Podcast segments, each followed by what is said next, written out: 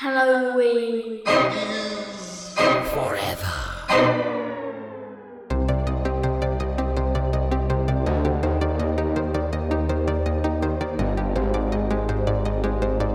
Oh, I ate a lot of fucking hamburger helper and a lot of hot dogs on on just white bread instead of buns. hot Mhm. dog Oh, yeah. That was like my shit. That hamburger Man, we helper, fucking spaghetti, spaghettios. Oh yeah. hmm But Did I those ever tell you were- about just how I'd take cold hot dogs and cut holes in them and put hot sauce in those holes? What? Then just no bun, even just eat the dog with the hot sauce. What? Why are we why are we wasting this gold without okay the podcast starting? It's recorded. It's It is recorded, in recorded. some It It's is fashion. recorded. Are we gonna do a soft intro about Steve what he puts in his hot dog holes? I bet you, you he still does that. You Um, still do it. I mean, I mean, that's kind I- of genius, though. Put a straw through it and like put your ketchup and mustard through it. What the fuck? Yeah. That's brilliant. Well, yeah, they I was a those hot- gifted kid. you are you're an innovator. Yeah. You know they have that hot do- that that hot dog. Well, not anymore, but they did. Um, where they had that that where it had like the chili inside it. It was like Hormel. It was like a Hormel. Mhm. bra- You remember that? It was Yeah, because a- because I mean they still have the cheese ones, but then Yeah. they flew too close to the sun trying to put the chili in. they tried to put the chili in. So there's like two different types of meat, like meat inside meat. It was it was an abomination uh, unto God, and then it just melted your fucking face off when you took a bite because it was like radioactive hot. Yeah, yeah, it was worse than a hot pocket or a or a pizza roll. Yeah. Yeah. Um, well, uh, guys, you know, before we dig any deeper into, you know, um, all the things we, we hide in our hot dog holes, Hmm. um, I, uh, I, I, I got, I don't think I, got have one of those. You don't have a hot dog hole? Well, Megan, everybody has at least two hot dog holes, so I've I got, don't. I've, I've got a couple hot dog holes. I be hot dog airtight over here. Um, all right, guys, why did the Scarecrow win an award? He was Mm. outstanding in his field. He Oh, was God. outstanding in his field. Points You go to Steve. Welcome, boys and ghouls, to a Ugh. motherfucking mini. So it's starting out strong with the Halloween is Forever crew. I'm Brian. I'm Meg. I'm Steve, the champ of the show and the champ of riddles. He's the champ of. That's a, that was that was a little bit of a riddle, wasn't it? You think Mhm. about, yeah, yeah. You know what? Maybe that, and, and you know what? You guys have missed easier ones. I'm I feel impressed. like you've like won. You won a Boy Scout award for that one. That's all you Mm. get. yeah, it's Fair it was enough. a, it- yeah, it was a, you know what? Award's an award. That's all. I'm, that's Take all a I'm page. Yeah. Patch. Yeah. Um, guys, we got a fun little episode, little mini sode for you here today. A little bit, something a little bit different. Um, we've not done this before, but I'm looking forward to it. I think it's gonna be a lot of fun. We're gonna be able to talk about a lot of different flickies because we're gonna talk about how we all watched the 2023 uh, Fangoria Chainsaw Awards on Shudder. And we're going to talk a little bit about some exciting things that happened on there, some less than exciting things that happened on there, some flubs, some snubs, some fucking I don't know what Oscar, you know, what other kind of bullshit Oscar headlines do you see? We're gonna do those types of things because the Fangoria Chainsaw Awards is a little bit kind of like that, but obviously um not even close and on an infinitely smaller budget, and there's no live audience. But there were some exciting things, including some folks who we've had as uh, guests on the podcast um, who were nominated. In fact, multiple guests, and we don't even have guests that often. Multiple guests were uh, were nominated for awards, and one of them even won an award. Uh, so we'll talk about that here in a hot sec. Um, but and then we all, but we had a couple other things we had to do before that. We are going to pick our showdown topic movies for our uh, June showdown, which will be next month. We got an extra little Monday in May, which is fun. So we're doing this little kind of extra uh, mini sode. Um, but next Monday is going to be our June showdown episode, which I'll remind you the topic that you helped us choose. You you sweet and sour saucy listeners out there, you helped us choose uh, redneck shenanigans. So we're going to choose our redneck shenanigan movies here in a hot sec. Uh, if you have any desire in the future to help us pick these uh, these topics, or you just have suggestions for us to throw on that old spinny wheel that we choose our topics from every month, and then allow help uh, throw it out there to help for you y'all to help us vote on. Um, send them in the old DMs. Follow us on the social medias at Halloween is forever on you know TikTokies and uh, Instagrams and and Twitters and Facebooks and all those sorts of things. Um, and then if you have any, you know, topic suggestions for mini-sodes, actually, very, last week we we did a, a movie that was a listener suggested one, uh, which was a lot of fun. The wacky ass Indian horror movie. Um, but before we get into all that some bitch and shit, let's talk about some beers here. We are sliding on into Memorial Day weekend, guys. We're shuffling. We're karaokeing into uh, Memorial Day weekend. So we're getting after some Do you some own a karaoke beers. machine? Uh, I do actually, I but I was like thinking seem like karaoke was like would. that side thing. Yeah, I don't know how to take that, but yes, I do. Um, and I do enjoy karaoke. Uh, and I have been known to sing some Danzig on the old karaoke machine. Um, it's my which, children. which Danzig song? Um, I will. I'll get down on some uh, "How the Gods Kill," which is Samhain. I have Mhm. been known to. I have been known to do that, like right after somebody does like Natalie Imbruglia. Then I come up and I'm like, "You don't agree, let it get it by." Man, if you- if you ever want to just really, really take it down and just ruin everybody's time, Mhm. uh, Blood and Tears off Lucifuge 2. God, it, that is, it's such a gothic crooner song yeah, of Yeah. Danzig just go, Blood and Tears. yeah. Oh. well, I, I like She Rides too because that's a little bit like that too. It's not necessarily as croonery. It's a little. It's a more of a, it's a blues riff basically. It's just a Right. like a heavier blues riff, but that's a fun karaoke song too. Um, but yeah, you know, I'll I'll do some Paul Simon. You know that that's that's a go to for me. Um, yeah, you know, I I'll do some I'll do some Mark Morrison Return of the Mac. I'll do I'll do No Diggity by Blues uh, by Blackstreet. That's one Mhm. I've been known to do. That's solid. Yeah. Yeah. I could see you also doing uh, the dip. When I like dip, you put my dip, we hand. yeah. like as like in a, in a scenario perhaps when if I were to dip and then you were to dip and then we both dip. yeah.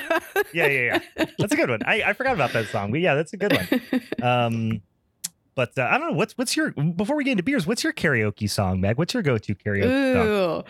I I don't really do karaoke because I'm like super anxious about doing that sort of stuff.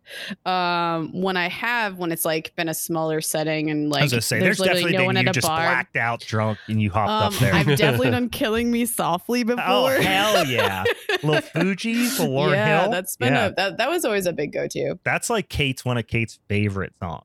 She loves that song. It's great. It's a yeah, it's a great song. I think I have dreams that maybe a Dolly Parton would be in my future, like a Mm, nine to mhm. five, maybe. Ooh, you nine know? to five, classic, classic. I I haven't done it, but maybe in my future for sure. I have done "Tie My Heart" in parentheses in a double knot uh, by Dolly Parton on karaoke as well.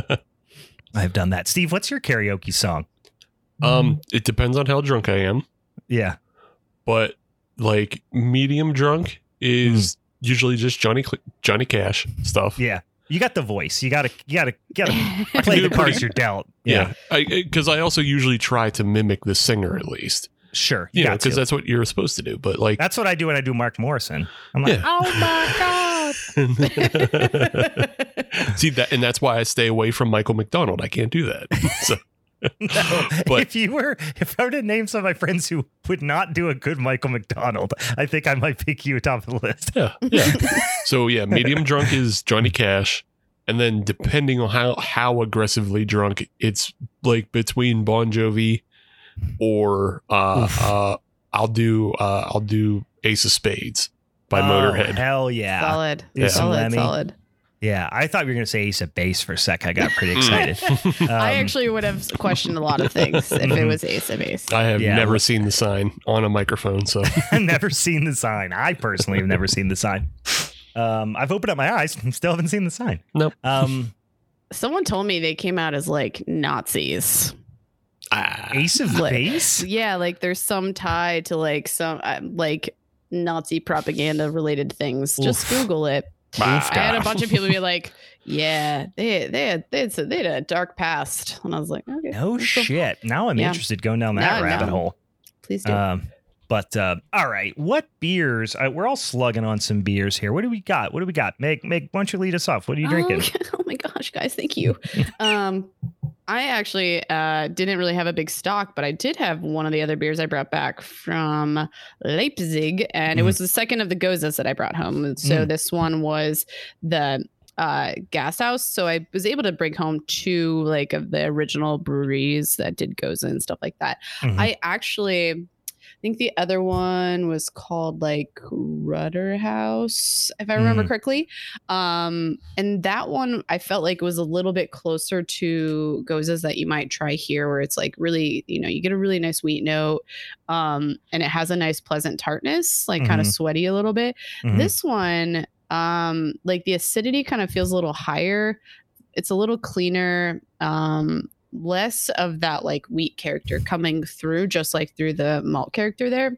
Yeah. Um, but it's nice. It's pleasant. It's uh, Yeah. nice little little hazy. Mm, nice boy. Good. Nice boy. Um, Steve, what do you got? What are you drinking over there? I saw you sipping on. Was it Ellicottville? Did I catch that? Yeah, you Catch that got that, bottle? right. Yeah, you got that Yeah. right. Uh, just Goddamn quick, right. just quickly before I get to it, uh, Meg Mm. is right. Ace of Base did have a Nazi background. What? The or, the the founder of the band, Ulf Ekberg, was originally in a Nazi punk band that was called Commit Suicide. So basically, he went from doing Skrewdriver to fucking like pop. okay. All right. Yeah. Well, So that we really put a damper on my Thursday. Yeah, so Meg Uh, wasn't just spouting shit. I like looked it up real quick, and it's the first Yeah. thing that comes up. It's an article by Vice, and I was like, oh. yeah, And then there's a picture of him giving the Heil Hitler. It's like, oh, okay, well, Ooh. how about that? man, all of our childhoods were ruined the moment Gonna we found take- out. 'Cause I'm I think I'm going to take that off my summer playlist. Uh, yeah, Off my pool my poolside playlist right after uh, you know, cruel summer and right, bet- right between it Bananarama really and whatever does else. make you think differently about the whole "I saw the sign." Yeah, it Mhm. sure does because the sign might have been a swastika. Yeah, Yeah, the sign Yeah. was verboten. And Yeah. Jeez. All right. Well, hey, fuck Ace of Base, I guess. yeah, Um, you seem really, really heartbroken over this. I'm all one. right. I mean, I, listen, if I never heard anything Ace of Base ever, if they died tomorrow, I like, I wouldn't, it wouldn't, I, I wouldn't affect my breakfast. Right. But, um, you know, um, Yeah. all right. Got it. but yeah, so the beer, you're right. You called it right. It's Ellicottville, and it's their blackberry Kolsch. Mm. Mm. Yeah. It, it- it's pretty Jinx, decent. you owe me a Coke, Steve or Brian. What? we both said mm at the same Mm. You, time. you both made yummy sounds at the same time. So now you owe me a Coke. Thanks. Yeah. Um, I really do appreciate Ellicottville Brewing Company. When I worked at Southern Tier, that was like in the phase where Ellicottville in Ellicottville wasn't big enough to be doing their production work. So Southern Tier was doing a lot of it. Mhm. Mhm. And so I was able to drink a bunch of it. And I think the beers were always really fucking solid. And even when they started brewing them their own, it's whenever I go home is what I'm saying that I will always try to find some. Yeah. Yeah. I think they are one of the few other breweries, and I hope I'm not confusing them with somebody else, but they're one of the few other breweries that I have seen do a full on lager variety pack, which we uh, we just launched one last Hmm. month at uh, at Sly Fox, um, and I was like, "Ooh, sick!" Uh, although I have not picked it up yet. Um, I think they do have like an all lager variety pack. I I'm hope I'm not confusing them with somebody else, but I think they might. I don't know. Don't. Ah, I, that recall doesn't it, but sound right to me, but I might maybe. be. Convi- I might. I, it's very positive, possible that I'm uh, confusing them with somebody else. But I uh, Oh no, you're right. do they? No, you're you're yeah, you're totally right. They did one. that It would it, uh, but they're not they're not like straight uh German type lagers. No, I see. They got a check. They got the Czech pills. Uh, Maibock. Actually, that's r- remarkably close to our ours because ours has a Czech 10 degree pale lager and a Maibock, Mm. but then they have a Schwarzbier and a Vienna, and ours is a Helles and a Pills. Yeah. also, Um, I was looking. I'm looking at a different one. So they've done more Oh, okay. than yeah. They they also did one that was like a Bock, and then a pretzel lager, and then Mm. a uh, uh Martin and uh, something else. That might have been a fall situation. Yeah. The one yeah, that I'm one looking at here, the uh, the art, the, the font uh, looks like um, what I would describe as your ex's worst tattoo. That's what I describe the we all have as. a visual in our head now. Yeah, it's not good. Not good. Uh, but the beer's probably good. Yeah. Um, I am drinking. Speaking of little loggy boys, I got this little handsome bugger here. Uh, can you guys guess what beer it is just from looking at it? Um, it looks like it would be like, uh, obviously in the vein of Vienna Lager, Märzen style, um, Oktoberfest. Is it a Do Pilsner or put Kel? Oktoberfest? It sure is. It's Pilsner Urquell. Yeah, it's a little dark here. That that color's a little misleading. Yeah, uh, it's a little it more. does look it's a looking lot darker, darker. on the. Mm. It looks a lot darker on the camera Yeah, than it actually is. Um, Well, well, well. yeah, drinking a little we Pilsner probably could have Cal. all guessed that without even looking at That's the what beer. I'm So that's saying. our that's that's my bad. Yeah, there's a I was reason. thrown off by the color. No, I always drink. I, I, you know, I drink beer a whole lot, but I specifically uh, had myself a little twelve pack on hand because I did a little uh, uh, uh, uh, Instagram live thing uh, with a couple of friends who are uh, advanced cicerones that do like a, a weekly Instagram live where they talk about like classic versions of certain styles, and they were talking about uh, Czech. 12 degree check Czech premium pale lager and uh, Pilsner Urquell specifically, and got on there and talked about them a little bit. So I was been slamming a couple of them some bitches, and Mm. man, it's just it's just so good. It's just such a fucking good beer. Like it's just it is the beer I've drank more of in my life than any other beer for sure, and will probably continue to be the case. Um, I have I'm spoiled, you know, with Sly Fox having all kind of yummy loggy beers around, but Mhm. I just have a hard, hard time getting away from from a pilsner, from a good old pilsner gal. I'm just waiting for you to one day just like say, "Hey guys, I got a new tattoo. Guess what Mm. it is?" Mhm. And then we aren't even a question. I'm going to be like, "It's a pilsner Urquell tattoo." it's Jo- it's Josef Groll's big fat head. Fuck yeah! yeah um yeah i just man it's just good Giving it's just you got a so high five, yeah like giving your nipple a high five. flicking pinching my nipple and flicking. oh my it god! Uh, Yes. I, I was Um, I would ge- I would guess full back shoulder to shoulder uh skyline of the city of Pilsen. So yeah that that iconic that iconic skyline Yep. of Pilsen. it's got that couple buildings that are uh, upwards of six stories tall I know um so huge as Yeah, most but- European architecture is. yeah. Um, all right, guys. Uh, I'm excited. I'm excited. Let's get into it. We have some movies to pick. Um, this is a this is a, a, monumentous occasion because for those of you who are uh, are new to the podcast, or for those of you who just are, are just getting caught up, uh, uh, Meg is is uh, de- you know departing the podcast. She's got she's got brewery things to do. She's she's busy. She's got some stuff going on uh, we, we hope to convince her to come back and do some um, do some you know occasional guest guest spots and things like that. But in the time for the time being, um, she's she's just she gave us double middle fingers. She stunned me, and then I took the brunt of it, and then Steve got away. But then I got stunned, and then I came up and I was all kind of wobbly and stuff like that. And she stunned me again, fucking Shane McMahon style. Um, and she said, "Fuck you guys, I'm out." Uh, On the but- last episode, I am for sure to shotgun a beer. You know. Yeah. shotgun a beer, throw a couple stunners, throw a couple middle fingers up. Um, but we did talk her into sticking around for one more showdown episode, which will be June, and which will be um, coincidentally our two year anniversary um, of of doing this old this old nutty old podcast. So, um, showdown topic uh, for June, where we're each going to pick a movie and then we're going to talk about them. Then we're going to yell at each other and we're going to punch each other, kick each other, wrap barbed wire around baseball bats, smack each other in the head, ultimately vote and decide who takes home that motherfucking championship belt.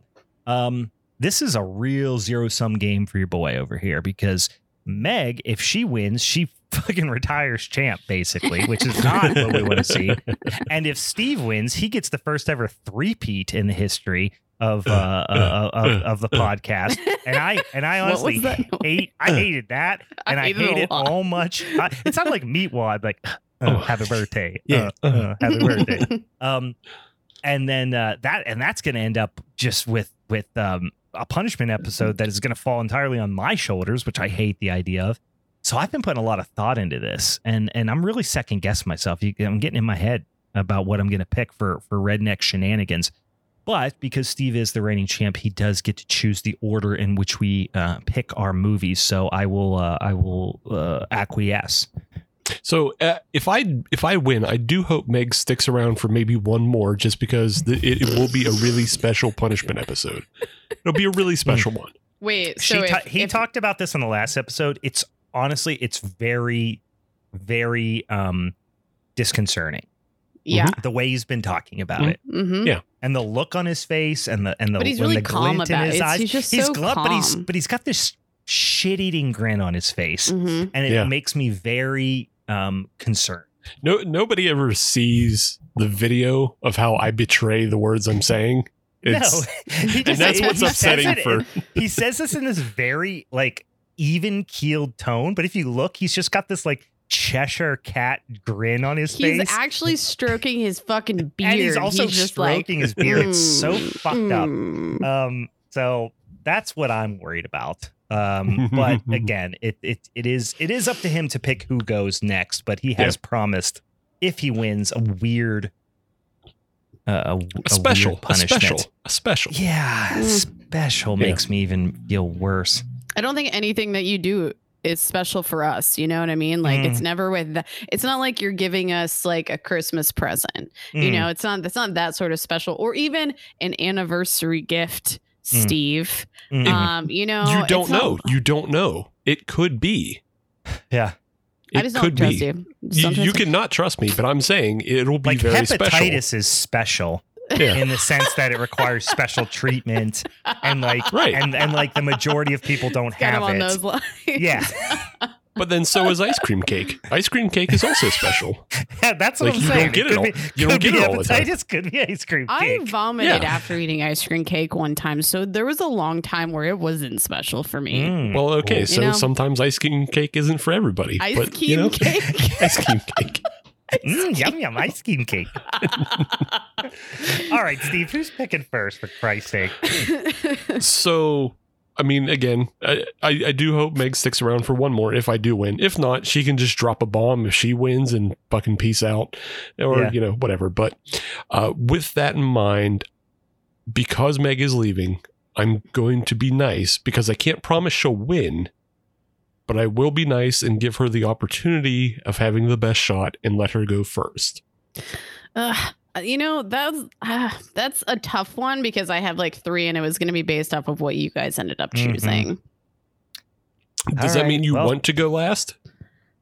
Yeah, because I mean I don't know if you guys would choose the one. Okay. that I I mean I have three, and they're all like di- Sure. different. Sure, You know? you- actually, I technically alright. have four. Like, and if you guys choose like ones that I'm like I have no chance, then I'm dropping a bomb. Mm. Uh, okay. It's just unhinged. It's just unhinged. All All right. right. Well, then I'll let I'll let you go last, then Meg, if that's what you want. If that's what you want. I thought I was All being right. nice Yeah. by letting you No, no, go no, first, no. I but appreciate it. I okay. appreciate it. I because I'm like in between a few. Then, it's, yeah. the, it's it's the one gift I can give you because I can't promise you a championship because I do if want I that three more, if I felt like more confident or not confident, but like was like, yes, Mhm. this is the one I want. This is the best. Yeah, I yeah. mean, there's nothing in the in this category that's like a huge standout Mm-hmm. anyway. So, all right. With that in mind, then I'll go first, Oh, okay. and I'm just gonna take 2,000 Maniacs. Okay. Yeah. What did I get on? All right, I'm writing it down here. All right, a little surprising. Uh, a little surprising. I could, I, I would have expected you to go for more of like a modern slasher type of thing, Mhm. um, just because that's your, that's more your bag. Yeah, and it, this is more like we we've we had earlier in the year, like Herschell Gordon Lewis come up as a you know a- as a category, but it didn't get voted on, and like we've also just not uh, done any of his films. So R- Mhm. True. Yeah. No, I, I, I love it, and this is a fucking just weird. Uh, this is a movie that's like when back in I'm going to assume in the early 60s when Tubi was first uh, founded. People don't know that. Tubi Tubi's, Tubi is at least 50 years old. Um oh no, no, I'm just I'm making that Brian didn't hear the news. What? Oh, this one will actually this uh, this one actually will hurt you. Oh, what no. happened? What happened? Did Don't tell bought? me. To be well, I mean they were bought back in 2020. Yeah. and then just the way they structured the company nobody knows nobody knew this until recently but tubi is a fox subsidiary Oh no. and they use they Ooh. use tubi ad revenue to prop up fox news because fox You know news what, has though? been hemorrhaging money This honestly all makes sense though of how sucked in Brian got.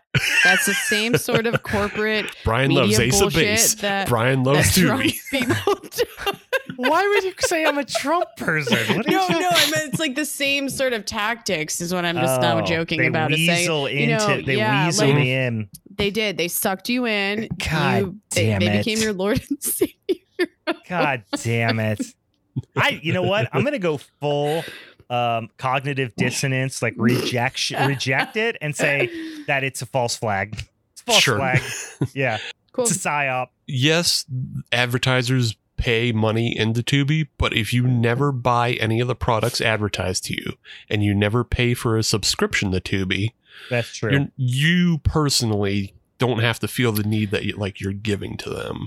Yeah, but, but, the yeah. more views means the more ad mm-hmm. revenue. He's definitely been pushing them real hard. Ugh. I feel like yeah, this least is once a day. troublesome. This Yeah. is troublesome. Yeah, I just All I right. just wanted to throw that out there because I know for a long time we've done the Going guide. Into a a holiday episode. weekend, just going into a holiday weekend, just rip my heart out like that. That's Tina, all right. Tina I've- Turner's I- dead. Tubi's owned by fucking Nazis. I have been way. I'll be honest with you. I have. I've actually not been watching as much Tubi lately. I've been watching. Um, I've been back on the Shudder bandwagon. I've been Mhm. watching a Mhm. lot of good shit on Shudder. I continue to love that app. And then I've actually been watching Screambox quite a bit. oh, really? Um, which I mean is you know it's a fucking Amazon Prime thing. I Right. think it's probably a but. Um, they've got some really cool like it's uh, the thing I love about Shudder is how well curated it is, and they pull Yeah. up shit that you don't see uh, otherwise, and they cater to like more hardcore horror nerds, and and Screambox kind of does the same thing. So Yeah. anyway, we're not talking about. Let's put all this nastiness behind us, guys. Uh, Steve's going to do two uh, 2000 Maniacs, which is a, a bit of a dark horse pick. I like that. Um, I am ah damn it. Undeniably okay. redneck and undeniably shenanigans. So There are it shenanigans. abound. starts with Okay. shenanigans. I'll tell you that. Yeah. the- all right. So I am going to go because I, uh, although I really want to pick a, a weird one here, I actually think it fits better into some other categories. So I'm going to wait on it. Um, I am going to pick. Um, I'm going to pick Tourist Trap. okay. I love Tourist Trap. Uh, I love the griminess of it. I Mhm. love the performances, and it has two of the most just unsettling scenes in horror history for me. So I'm very excited uh, to talk about Tourist Trap, and I don't think I'm going to get a better opportunity to talk about Tourist Trap. But the other one on my list, I definitely am going to get a better opportunity to talk about at some point. So Mm. I'm going Tourist Trap. Okie dokie. Meg, what's what's uh, what's your uh, what's your All right. where where where does that leave you? Did did we Um, not I'm- take I'm any of like- your I'm like- choices? no, no, and I'm knocking off a couple as we're talking. Where I'm like, I think this is not. I think this one's good. Um, I this was a recommendation of someone else, like who was suggested, and I think it could be a solid choice here. Like, I don't think it falls into like the silliness, but we kind of left it open as like backwoods, like country hillbilly type thing. So I'm gonna go with Yep. uh 2005 Wolf Creek. Okay. Wolf Creek. All right, that's a fun one. That's a fun one. I'm ex- excited to see that one again. Australian uh, rednecks. 2000, 2005 right? Yeah. 2005. Okay, interesting. But do you want to hear what my other bomb would have been? But then I like yes. the What more would your like, bomb been? How would you It have was nuked the show to leave No, it? it like it would just would have been so ridiculous because it, it looks really unhinges blood games. Oh yeah. I've never seen Blood Games. it's like I don't think. 91. But I was just like the the rape scenes. I was like, I don't know if I want to like go after that on my last episode. But it just even just like That would some have been on brand, you know, It would have especially if it was incestuous. Um, no, it's what's a- not. no, I don't, I don't know this movie. What's it called? Blood Games? Yeah. yeah. I I, I skimmed it in my research. Yeah, it's like hillbillies versus the softball team revenge film. Fuck, I'm on. I'm, I'm on. I'm in I feel like you would like it. I, you Yeah. know what I mean? Like you'd you had me at Hillbillies versus softball team. Mhm. Yeah. So yeah, I'm imagining like meatballs, but with like they're fighting hillbillies in the woods. It's not that. It's much more Last House on the Left, but with Mm. more women.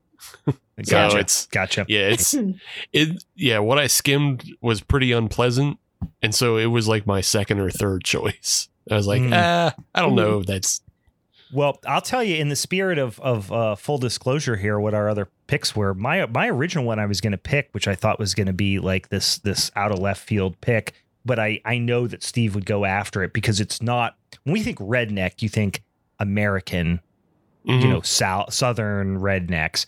I was going to go the Wicker Man. Mm. yeah, that Yeah. popped up on a Go, list. and but go I, British British uh, rednecks in a in a way, but they're Yeah. not rednecks, you know. but I, it- like I saw that one as like options that came up on lists and stuff, and I was like, I, like I'm, I think it's a smart on your behalf. Like I think it'll fit better in like another category. Yeah, for sure. I mean, it's it's like one of the quintessential folk folk horror movies. Yeah. Like obviously British horror. Well, I'm sure we'll do at some point. So I was like, Mhm. we'll get an opportunity to talk about the Wicker cult, 'cause I feel like cult came up as a topic, but I don't remember if we covered it. But yeah, like, cult, yeah. yeah, you know, yeah, cult's a topic, and like So- that's why I like Yeah. I had like Race with the Devil on as Mm-hmm. a possible one, but like that's more culty. And then Mhm. another one I had that kind of falls in line with the Wicker Man and Wolf Creek because it's not American. Um, there's a film called Girls with Balls, and it's actually very Mhm. similar to Blood Games, but it's less rape. Uh, Yeah. there, it's uh like a volleyball. It's a French volleyball team that gets stranded out in the French woods, and they're like surrounded Mhm. by rednecks. But I disqualified that one because I remembered they rip a dog in half, and Meg would not vote for that. Mm-mm.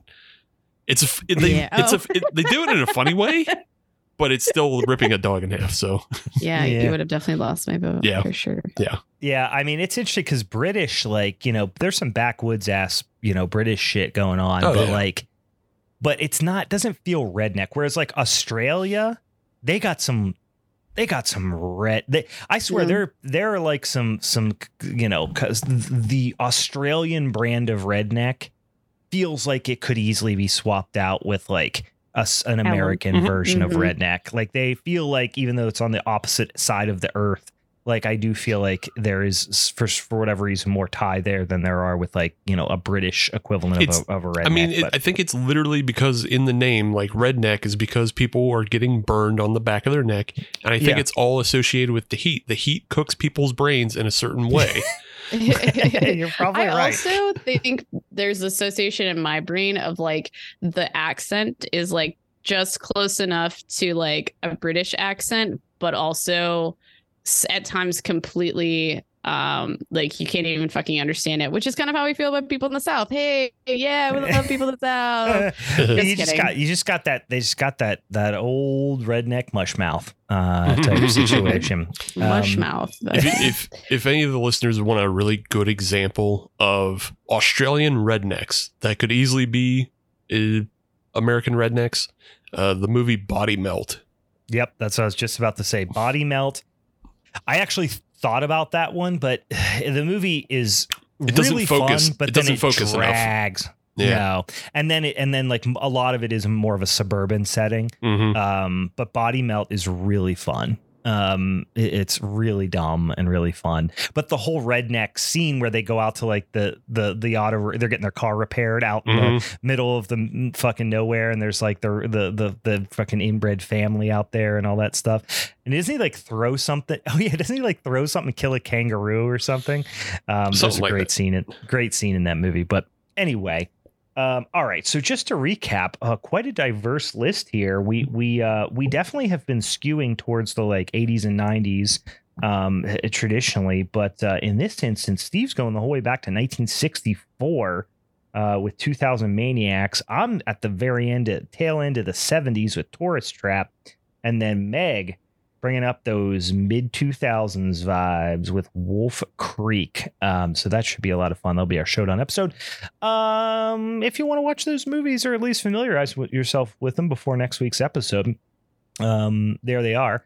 Uh, and tune in when we uh, show up next week and, and just you know beat each other's brains in talking about these these three movies. So let's get into our main topic here for this here mini-sode.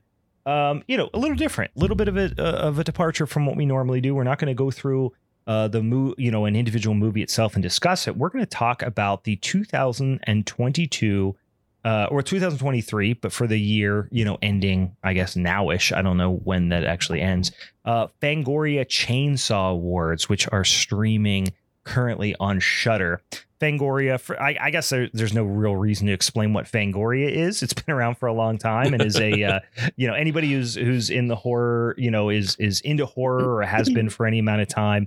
Uh, Fangoria, you know, is a is a publication that is synonymous with with horror, and they have a kind of a, a fun little, um, you know, a, a little bit of a cheeky take on uh on you know your traditional entertainment award shows.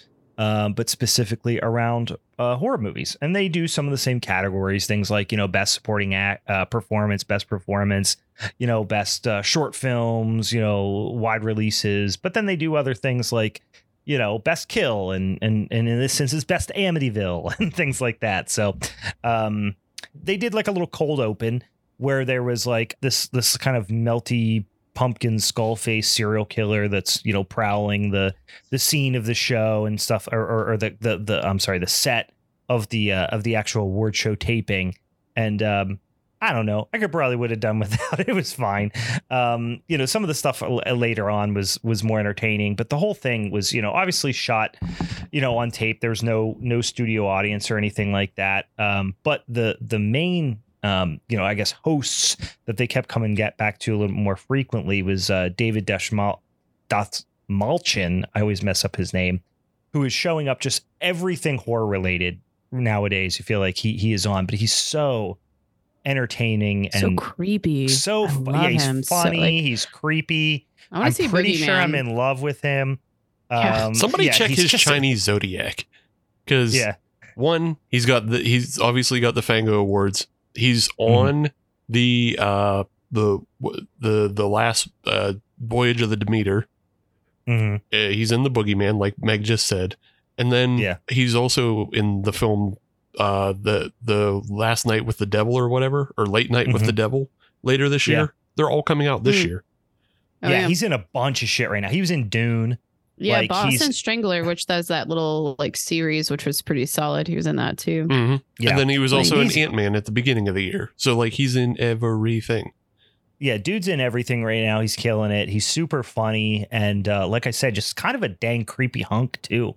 Um, uh, let's then, go back to how hot he is. He is. He's right. just an attractive man. He's just a creepy, attractive man.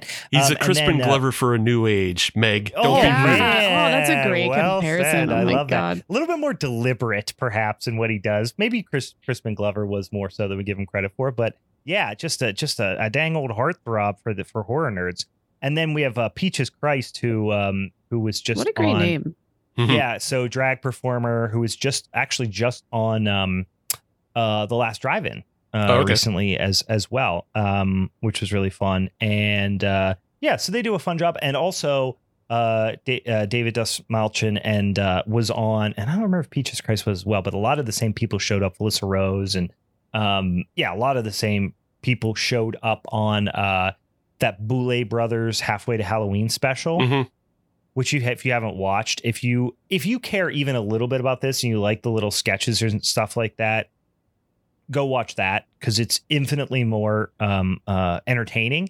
This is more of like an industry thing, and the the, the one thing I kind of was interesting about this about the Chainsaw Awards is like the tone was so up and down, but I get it. Mm-hmm. That, that's yeah. what it is with these types of award shows because some of the people took it like really seriously and gave these super long, heartfelt like acceptance speeches. Mm-hmm. And then you had other people that were just being fun and silly and entertaining. And it was just like, I definitely found myself uh, fast forwarding through a couple of the acceptance speeches where it's like, yeah, well, come on, I think it's I'm like it's weird and seconds. different, like kind of emotion. I think that goes behind whether or not you have a live audience or not. Like you're not responding to the energy there versus like I'm just looking at a cast and crew who's telling yeah. me your yeah. turn, go on. Well, Look and that's at what the they, camera that's what they did on that the Boulet Brothers uh, uh, Halloween special. Is mm-hmm. they pretended it was front in front of a live studio audience, but it obviously wasn't, and that was the that was part of the shtick.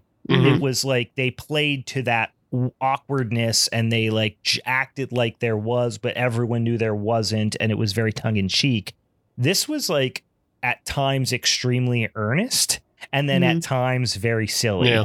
So it was like it, it just was a weird weird feel overall, but I think like most award shows kind of are like that. Yeah. I get I get the want to be earnest when you're getting awards like this. Uh because you know, horror is obviously a very, you know, niche category and you're mm-hmm. not going to get awards like this from the Oscars. You're not going to get mm. Emmys or Golden Globes or anything if you're making mm-hmm. like fucking genre films. You can get yeah. these and you can get Saturn awards for sci-fi. And that's about mm-hmm. the top uh you know the yeah. top of the industry for genre films.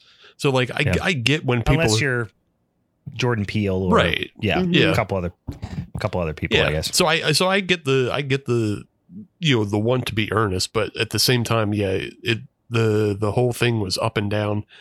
I had my two notes about the energy were one, all of the like scream queens, like Barbara Crampton, Felissa Rose, uh, Adrienne King, all of them. For some reason, they just understood whatever the assignment was because they all brought energy to their presentation. Like there are Yeah. some people that are just like really flat when they're presenting. I don't care if the Yeah. I don't care if the award acceptance is earnest, but like they should try to make this as much. It, and I I like this award show because it kind of reminded me of the old school MTV movie awards. That we grew up with? Me too. Like it was Yeah. it was silly. They had skits. They and had they'd bring fucking Jason out and Right. yeah, do wild shit like Yeah. that. Yeah. it was silly. It had skits, and like that's what it should be. Like it should just be silliness, and then like awarding people who otherwise wouldn't get awards. And that's what it should be. Yeah. Yeah. And then like I do love when there's there's people who win that just are kind of like just huge genre fans that are just like this is fucking awesome, you know, because because the Fangoria Chainsaw Awards have been around since like the early '90s, mm-hmm. so this isn't like a new thing, Right. you know. So like the people who are just like lifelong genre fans that were nominated or won or whatever that were just like this is so cool, you know, this was something that I've been reading about since I was a kid, whatever, and, and mm-hmm. just kind of paid tribute to to that. That was fun, but then there was like especially I think it was some of the younger some of the younger winners like some of the like the couple of kids from like the black phone that won were just like really earnest and like I don't know, kind of a little bit more. I mean, I feel like younger kids nowadays, like they're so just media trained by birth. Mhm. you know what I mean? That they just like feel like they have to be super earnest about stuff. I don't know, but um, I went down through some of the some of the categories and ones that I thought were cool and which ones, you know, the flubs and snubs, guys. You, you know how we do it on the in the award show. So um, the first one I wrote down was supporting performance. And I did like that they didn't pick Kristen Stewart or or Jenna Ortega um, for for that one because you would have thought those would be the uh like the the the big you know they were the big star picks kind Mhm. of thing. Not you know, but then my whole thing was like, and I think they gave and they gave it to the the the the young woman who who is in um, Madeline McGraw. Madeline McGraw. Yeah, I forgot to write her name down. Just from the uh, from Black Phone, which she Mhm. was great. Um, but then it was the. I hate to be cynical about it, but you know this is supposed to be a um, it- it's a fan vote thing, right? Mhm. Mhm. And it's like she was good in that movie, and that movie obviously did well, but I was surprised. Like I, I found it hard to believe that she was there and presenting and also won over Uh, Kristen Stewart and Jenna Ortega. I don't know. Maybe that's cynical of me. I yeah, I think that's a little cynical. I think it's more that like once it was clear she was running away with the votes, they Mhm. did their best to get her on the show It's very Mhm. possible. yeah. because they knew they weren't going to get Jenna Ortega on the show. They w- knew they weren't going to Mhm. get Kristen Stewart on the show. So or like even just like some i if the energy of uh just kind of it, it sparked this thought when you were talking about it and it's how i felt throughout it because because this was a fan vote that some of the categories were interesting and like like this one where some of them ran away with it like we'll talk about best director it's like a very obvious one versus something like you know black phone won a, a- quite a few uh like prey won quite a bit i Mhm. was like it was an interesting vibe to see where people's heads at were like with some of these films where other ones were like oh the one mia gothson of course she's gonna fucking win Yeah, that's you know why and the it kind of first ran one away with made it me think that is because they, it, Yeah. they did feel a little bit like a popularity contest in some of the categories. I mean, even even Yeah. just the best short, um, not best short, but the best best first feature, I think was the category. yeah Mhm. and the one Watcher one, Mhm. which was the girl from It Follows, uh, starred in it, right? If I'm not mistaken. you Uh, know, yeah, I'm sure. trying to think of her 'Cause name. I, I actually didn't see that movie. so I didn't Yeah, watch Watcher. I but saw I just, Watcher. Like, I, I didn't see. started it, and then I got, got real bored with it. Mhm. Um, so it was turned fine, but it was a little boring and it was a little predictable. And but it was good. Don't get me wrong. Like production value was through the roof. It was a, it was a good movie. But like I was on if you've seen I- Girl on a Train or what, there's another movie that Rear came out in the last couple years. What's yeah, up? It's a- it- it's a- it's a- it was it's a rip of- very rear window. It's a rip of Yeah. Rear Yeah. w- Window. Not that it's a bad film, but it's a ripper Rear Window when Deadstream and the Sadness exactly. are like yeah. incredibly. I mean, much more, I, I, much more original than The Watcher. Yeah. And I think yeah, and- I basically wrote like this is such a silly win because like eh, this is clearly because of the actor that was involved with it. I'm just Mhm. like, and I because that was the category I was just kind of like, wow, there's actually some heavy hitters of movies that we all collectively really fucking loved, and not yeah, and uh, well, and I was also, you know, sel- selfishly rooting for uh, Rob Jabbaz, who Yeah. uh, who was a, a guest on the show, um, who who directed the Sadness. It was so cool, and it's just we talked to him for like two hours. He was fantastic, super interesting guy, and I loved that movie. So I Mhm. was definitely rooting for that. But I also really loved Deadstream. I Mhm. thought that was a super it unique. was so fun. It felt so different. Did we do a whole episode on that, or did we just talk about Deadstream? it's no. We just talked about it because we talked about VHS ninety nine Ah, yeah, yeah, yeah. and yeah. and and the the Winters is, is the husband Yeah. and wife team directed Yeah. both. You know, a, a short in that and Deadstream. Yeah, that was such a fun movie, and yeah, they were just both so much more you know unique films to me Mhm. than than The Watcher. But Mhm. um, anyway, so um, yeah, get, getting back to uh, I, I actually did not see any, or I didn't write down what all the nominees were, but for best short, did you guys see any of those? I, I did. ha- Yeah. didn't. Yeah, which ones did you watch? So like I, I was really interested about the shorts because I hadn't seen any of them. And Mhm. then I literally like earlier this morning I watched all of them except for one. Mm, And just because I was like, well, why, you know, why would Close Your Eyes win? It was why I was Mhm. curious. Because pretty much, Yeah, I mean, yeah. I think every other film that is talked about tonight is like something we've seen, you know. yeah, Um, so yeah, and I was also curious is like, does Fangoria do anything to get these shorts in the people's hands? Because most of the time, uh, all of the all of, almost all short films are available on YouTube. So, Mhm. and that's where I Mhm. watched all of them. The only one I didn't watch was Oh Glory, and I think it's because like it's a UK release, and they put it up on uh they put it up on Vimeo, but it was password protected. Mm, So I didn't watch that one, but Close Your Eyes as a winner is probably probably got to me more post show as an egregious winner than Really? than uh, uh best than the uh, Watcher. Yeah. Yeah. Mm. So Close Your Eyes is basically it's a sub 5 minute film and all it does is service like a, a jump scare.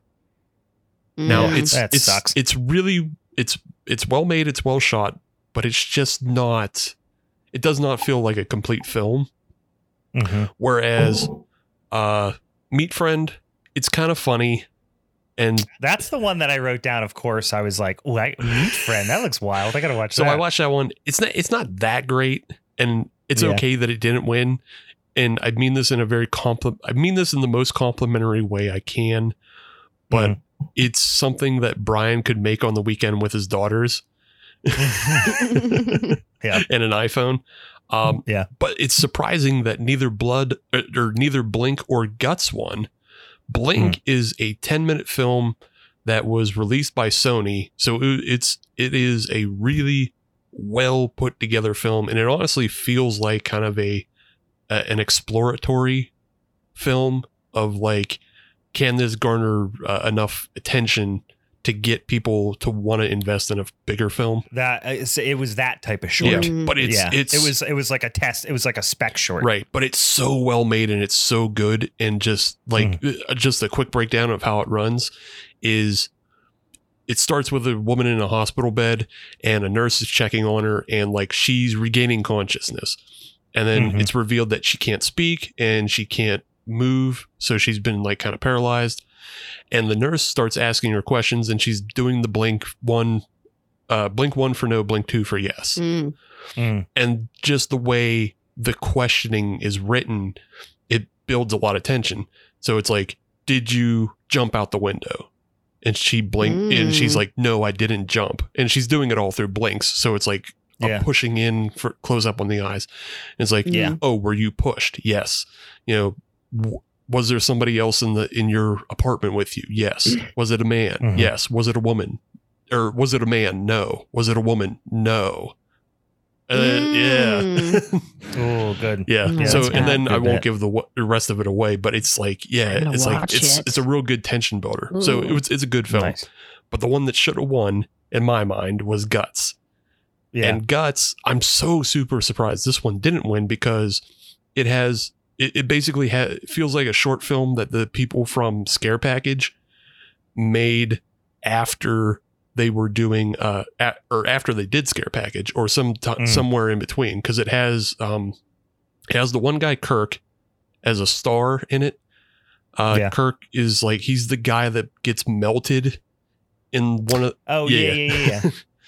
or he's also in Scare Package 2 and I think he you know he also gets melted but yeah um so there's Kirk and then the guy who plays Rad Chad is also in this and he's like a bully and it, Guts is all about this guy who goes around his office and his guts are just hanging out like it's just so like he all his shirts That's he funny. cuts holes into them it's a it's a comedy but like yeah. Oh, yeah good. it's yeah and it's just i was surprised that one didn't win because it seemed to have the most recognition among the horror crowd and it's also just really funny and there's a lot of fun effects in it so Mhm. That does sound Yeah. really fun. Yeah. So yeah go, definitely go check out all the shorts but and yeah you'll also get confused as to why like close your eyes one and not anything else What was the it was the Steve Kostanski film, the Robo or like um, bio cop Biocop. That's like when you talk Yeah. about guts, it's kind of reminded me. yeah of yeah it's it's similar yeah Yeah. yeah i did uh, i did watch the trailer for oh glory and it seemed kind of cool it seemed very inspired by like 70s film and uh ben wheatley films but like it's Mm. yeah i didn't see the whole thing so i can't make a judgment I'll have to check some of those out. Yeah, that that was the one thing, you know, the shorts that I just I, I tend to neglect uh, for whatever reason. Mhm. And and like one year I did get into this like you know, whole of like watching a whole bunch of them. And, you know, um actually well, it was the one year we went to the drive-in jamboree and they had some some cool ones there that were shorts and then that got me down a rabbit hole. But the last couple of years I really haven't. But um jumping into best cinematography, n- not necessarily a surprise here. The guy from Nope won. Um, Mhm. I really thought I mean, you know, it was X, Nope. Wounded Fawn got nominated for a lot Mhm. and didn't win anything. At least that was on the show, which was a little bit, um, you know, it was a little bit of a dark horse. You know, when it was compared, you know, when it was up against X and and Nope and those types of movies. Um, obviously, Nope. You know, cinematography was great, but it fe- did feel like it was on a little different, you know, level of funding than some of the other movies. Oh, for sure. Um, Yeah. um, the the one thing I'll give for like, and I mean, like, if a wounded fawn won, I would have been fine with it. If nope and nope wins, I'm fine with that too because it's two different, Yeah. it's two different things that they're doing. You know, a wounded fawn, obviously, the cinematography is very interesting because they're shooting on 16 millimeter, so you have to light Mhm. for film, and that's not necessarily a skill everybody has nowadays. Nope is super interesting because the cinematography uh, tricks they have to do, and one of them is like how much they shot day for night yeah. and like that i think that i Mm. think that's just a really impressive thing that they did is just pulling off all the day for night and you don't know it in the end Mhm. Yeah. Yeah, and and and like to get that feel of that like moonlit wide open sky Mhm. and still be able to see what the fuck is happening and Right. not feel like it's just daytime um is is an impressive thing to to pull off. Well, what the heck was I watching recently that was uh, oh, it was one of the movies that was on. Uh, oh, it was the Mutilator, the Mutilator Day Some Day for a Night thing, and it's awful. Yeah. You just feel like it's like it's just wait, or is it four p.m. Like all of a sudden, yeah somebody just spilled here? blue ink on the negative yeah. yeah. But the, I did kind of get, and I didn't know who this guy was necessarily, but the guy who who did win for Nope looked like he was going as a Hollywood cinematographer for Halloween. like he had this like the long greasy hair, the big Mhm. scarf, uh, you know, this like vaguely you know European accent. It just was like the most. It was like he went to Spirit Halloween and picked out the thing that said, you know, award-winning cinematographer. but um, yeah, obviously well well deserved. Um, I was having some beers last night, Sure. you know, and I was watching this and stuff, and I once again did that thing I always do, which is confuse Tiffany Shepis with uh, Lauren Holden. Um, and I was like, they just talked about all the movies she's in, and they didn't even mention the mist. and then I just realized that I always confuse those two human beings. Um, but uh, I, I think she did. I think she did creature effects. Um, yeah, I mean, secretly I was rooting for VHS ninety nine because I just love that movie. Mhm. But Prey won, Mhm. and Mhm. uh, I'll be honest with you, I watched. Um, I fell asleep during Prey, and I don't know that that that's the movie's fault. I was watching it, you know, it was probably one in the morning or something that I had it on, Mhm. but I haven't felt compelled to go back and finish it, and like that's shame on me. But I just, I don't know, I just, I didn't love it. What I saw of it, I didn't love it, and that's unfair because I didn't finish the movie. Um, I should go back and just start it over and and and watch no, it from just beginning watch to the last but, like 20 minutes, half hour. yeah, That's where I like I for a majority of that film I was like, man, this is really corny. Mm-hmm. Um like I don't really love what they're doing with the story, but then once the action starts, you're just like, okay, this is actually pretty this is pretty good. But yeah. Wait, did The- you did you get to the bear fight? I'm pretty yeah, I watched I watched it all the way through. So Well, I was asking Brian if he yeah. got to the bear Oh, because sorry, you because you told Oh. him to go all the way to the end, but I'm saying don't skip the bear fight. yeah. Yeah, I don't know if I got to the bear fight. It, it does not sound familiar. So, I mean, I do kind of vaguely remember bear. Again, it was like when it came out. I just need to start over. Mhm. You know, it was like it was like the second movie the night, and I was like, oh, I forgot this was like streaming now, whatever. And I put it on, and I, like I said, I just, I was had trouble getting into it, and then I, um. Yeah, I just kind of like I said, I think I fell asleep, but I abandoned it and didn't come back to it. And like I said, it, and then I just like I've heard a lot of really great things about it, and then it was just cleaning up in I don't know. Yeah. I, uh, I I should probably revisit it, but whatever reason, something about it's just not I mean, it, not that attractive to me. I don't know. it's fine and it's not going to surprise you in any way. It's it, like it's just a fine thing to go. Ah, that was a fun little Predator film that looked a little different from the other Predator films. I Yeah. like it. It's not you know, Yeah. it's not amazing. Um, and to to the end of like best creature effects, like yeah, they're the best, but also they have the most money. So yeah, exactly. and that's it's just it's it's tough to put these things on the on the same Yeah. level as and, one another. and, and you just the whole idea of popularity contest in general is it's based on like what did the audience see Yeah. you know like the i so the other creature effect nominees are hatching and nope and jurassic world Mhm. i didn't see hatching did anybody else know, Mm-hmm. no, I've seen clips from it. It does look pretty cool, but I've not seen it. yeah it looks cool it's it's something on my list to get to hmm and then we've seen all the other or you know i mean we didn't see jurassic world i didn't give a shit about that Yeah, but you I- know I nope, also nope is fine paid money to rent that, and then Mhm. Halfway through, I was like, I don't honestly want to watch this. I don't want this. yeah, I really Yeah. didn't. I just wasn't enjoying it. I don't know. Yeah, I mean, because it's not different from any other Jurassic fucking Park movie. You know, that's Yeah. the thing is like when you watch, like it, it can be a comfort to watch something that's the same as everything else that Mhm. you've seen. Yeah. That's fine. But also, like, new is better. That's why VHS 99 and Nope are more interesting watches hmm because you've never seen anything like either of those films before. Yeah. So, VHS 99 was so much fun. Mhm. Um, yeah. And then uh, speaking of another category, Prey one was best costume, uh, best Mhm. costumes. And I was like, how does the monsters not win? Mm. If there's one Yeah. thing, I understand that movie was a little bit of a mess and was just kind of bonkers. I enjoyed it. Like, I I'm not so saying I was in love with it, but it was just, it was just enjoyable. well, that's And where the costumes were so fun. they and were. get- I- yeah. that's where I'm like, for the amount of times Prey won in this whole award ceremony, I it be it was like a topic of conversation. Like it was a really relevant movie. It was like a very I don't want to say PC, but like it was definitely it was hitting an audience. and think it knew who was. I mean, it, and in a way that that's cool because it's trying to capture a younger like horror audience, which is great.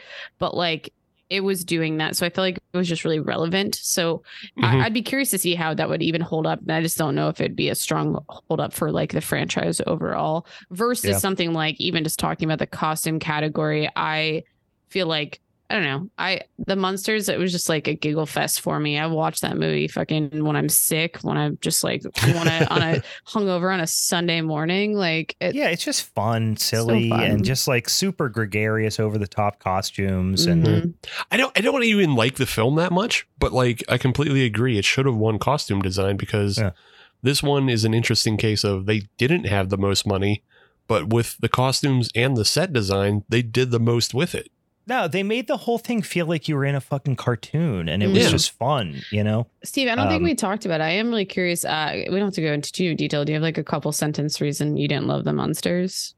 Oh, I just I don't know. The the references are like even older than things I get. Mm, Like okay. and I'm old and I have fucking, you know, a pretty decent knowledge of things. You it's just like it just Columbo didn't daily almost. fuck yeah, Columbo rules. and then like I just I, yeah, it just didn't make me laugh that much, and just uh, Um. it, I don't even, and I didn't love the uh, the performance that they did for Herman.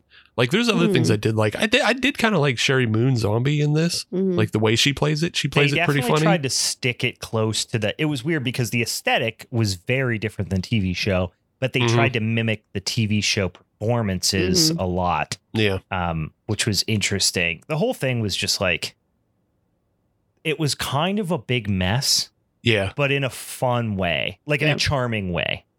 yeah. It was charming. It just wasn't fun enough for me. That's Yeah. all. I can get it. I can I can deal it. It felt long. I do remember Mhm. when I watched it, it felt long.